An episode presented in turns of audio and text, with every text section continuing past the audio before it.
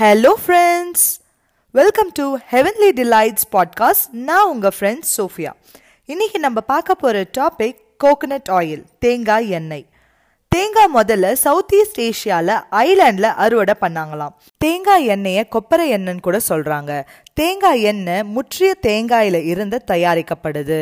தேங்காயில் அதிகப்படியான saturated fat இருக்கிறதுனால ஆக்சிடேஷன் ரொம்பவும் ஸ்லோவாக நடக்குது. இதன் காரணமாக தேங்காய் இருபத்தி நாலு டிகிரி செல்சியஸ் இருக்கும்போது ஆறு மாதம் வரைக்கும் கெட்டு போகாமலே தடுக்கப்படுது.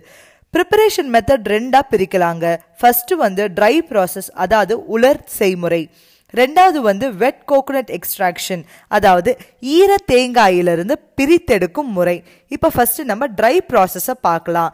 தேங்காவை வெயிலில் பத்துலேருந்து பதினஞ்சு நாள் நல்லா காயப்படுத்துகிறாங்க அதுக்கப்புறமா தேங்காய் எண்ணெயை ஆட்டி எடுக்கும் செக்கில் போட்டு ஹை ப்ரெஷர் கொடுத்து ஆயில் எக்ஸ்ட்ராக்ட் பண்ணுறாங்க இந்த ஸ்டேஜில் கோகோனட் ஆயில் மற்றும் புண்ணாக்கு நம்மளுக்கு கிடைக்குது. இந்த புண்ணாக்குல ஹை புரோட்டீனும் ஹை ஃபைபர் கண்டென்ட்டும் இருக்கிறதுனால இது மனிதர் சாப்பிட்றதுக்கு தகுந்தது இல்லைங்க. அதனால இதை வந்து ஆட்டுக்கு தீனியாக கொடுக்குறாங்க. புண்ணாக்குலிருந்து புரோட்டீன் கண்டென்ட்டை பிரிச்செடுக்கிற செய்முறை இன்னும் வரலைங்க.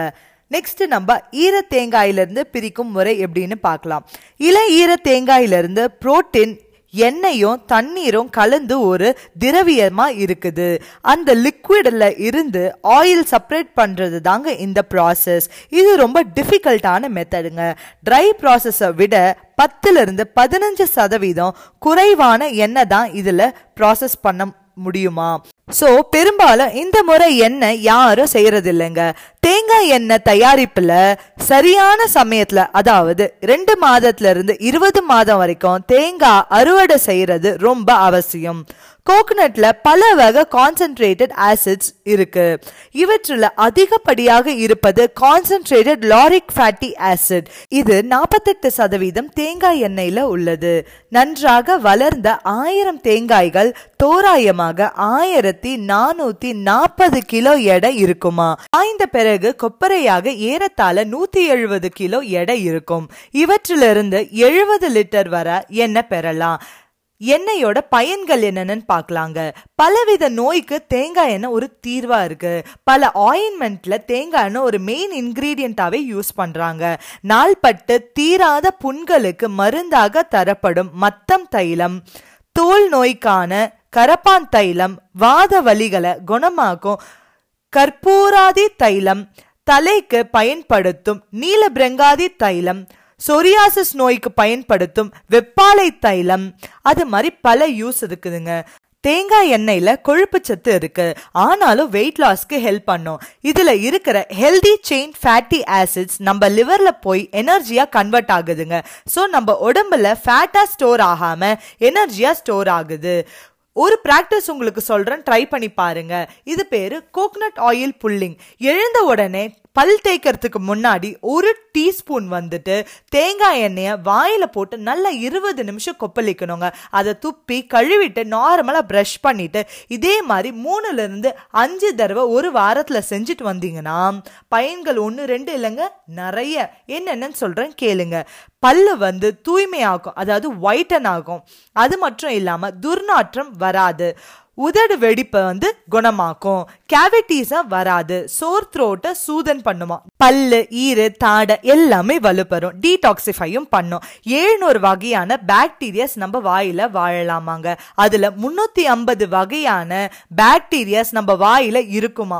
இது மாதிரி ஆயில் புல்லிங் மெத்தட் ட்ரை பண்ணும்போது ஹார்ம்ஃபுல் பாக்டீரியாஸ் குறைய வாய்ப்பு இருக்குது.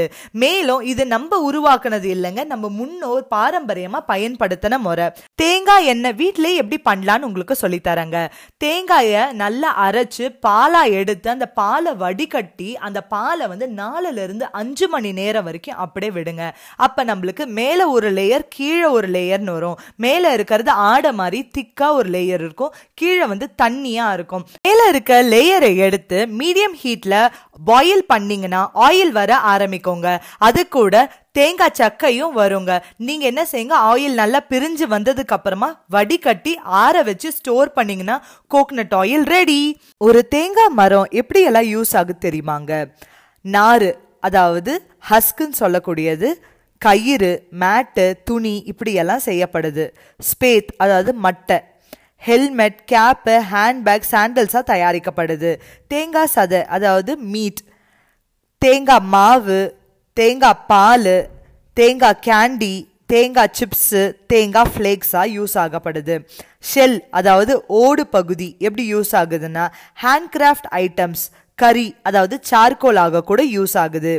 இலை லீஃப் எப்படி யூஸ் ஆகுதுன்னா துடைப்பம் கூடை மேட்டு ஹேட்டு பேகு வீட்டுக்கு கூரை தண்டு பகுதி அதாவது ட்ரங்க் எப்படி யூஸ் ஆகுதுன்னா ஃபர்னிச்சர் வீடு கட்டுறதுக்கு ட்ரம் செய்யறதுக்கு கண்டெய்னர்ஸு கேனோஸ் இப்படியெல்லாம் செய்யறதுக்கு யூஸ் ஆகுதுங்க.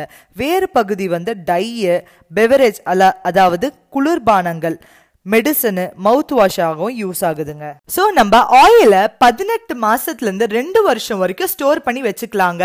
கெட்டு போகுது அப்படின்னா உங்களுக்கு பேட் ஸ்மெல் ஒன்று வரும் அதே மாதிரி டேஸ்ட்ல கூட ஒரு மாற்றம் இருக்கும். ஸோ ஃப்ரெண்ட்ஸ் இந்த ஆடியோ வெர்ஷன் உங்களுக்கு பிடிச்சிருந்தா எங்க பாட்காஸ்ட்டை ஃபாலோ பண்ணுங்க. இந்த மாதிரி இன்ஃபர்மேட்டிவான வீடியோக்கு யூடியூப் சேனலை ஃபாலோ பண்ணுங்க. லிங்க் டிஸ்கிரிப்ஷன் பாக்ஸ்ல இருக்குங்க. உங்களுக்கு இந்த ஆடியோ பிடிச்சிருந்தா உங்களுடைய கமெண்ட்ஸும் ஃபீட்பேக்ஸும் எங்களுக்கு தெரிவிங்க. தேங்க்யூ ஃப்ரெண்ட்ஸ் நெக்ஸ்ட் எபிசோட்ல உங்களை சந்திக்கிறேன். பாய்